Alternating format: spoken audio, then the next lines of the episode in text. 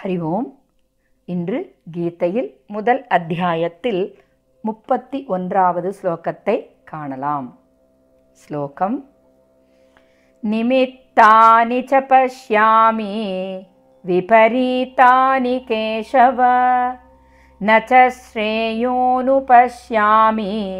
हत्वा स्वजनमाहवे निमित्तानि च पश्यामि विपरीतानि केशव न च श्रेयोनुपश्यामि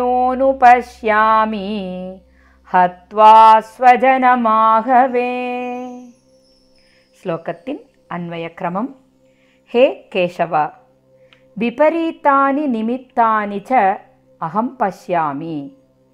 आहवे स्वजनं हत्वा श्रेयः च न अनुपश्यामि। ஸ்லோகத்தின் பாவார்த்தம். ஹே கேசவா தீமை பயக்கத்தக்க சகுனங்களையும் நான் காண்கின்றேன். போரில் என் உறவினர்களைக் கொன்று மேன்மை வருவதாகவும் தோன்றவில்லை. ஸ்லோகத்தின் தாத்பரியம்.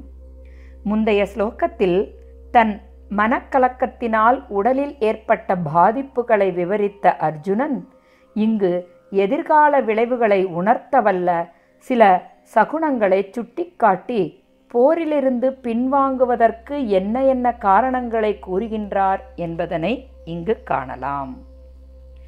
கேசவா நான் விபரீதமான சகுனங்களை காண்கின்றேன் என்று கூறுகின்றார் அர்ஜுனன்.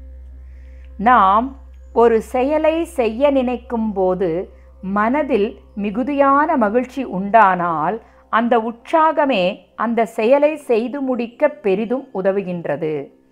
ஆனால் செயலின் தொடக்கத்திலேயே மனதின் உற்சாகத்திற்கு தடை ஏற்பட்டால் மனதில் உறுதித்தன்மை நிலையாய் இருப்பது இல்லை. இதனால் அந்த செயலின் பலன் சரியாக அமைவதில்லை. இந்த நிலை அர்ஜுனனிடம் இங்கு காண முடிகின்றது. எனவே அர்ஜுனன் உடலின் அங்கங்களெல்லாம் தளர்ந்து போகின்றது எனவும் நடுங்குவது போலவும் நாக்கு உலர்ந்து போவது போலவும் உணர்கின்றார். இவ்வாறான உடலின் கண் ஏற்பட்ட மாற்றங்களை அறிகுறியாக அதாவது சகுனங்களாக நினைத்து விபரீதமான சகுனங்கள் தான் உணர்வதாக கூறுகின்றார். உண்மையில் அவை சகுனங்கள் அல்ல.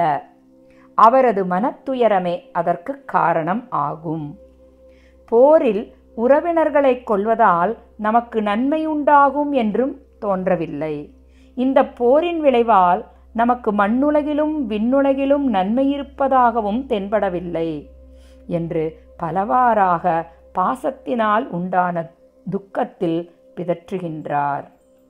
மேலும் இவ்வாறான நிமித்தங்களால் தன் விருப்பமின்மையை அர்ஜுனன் எவ்வாறு வெளிப்படுத்துகின்றார் என்பதனை நாளை காணலாம்.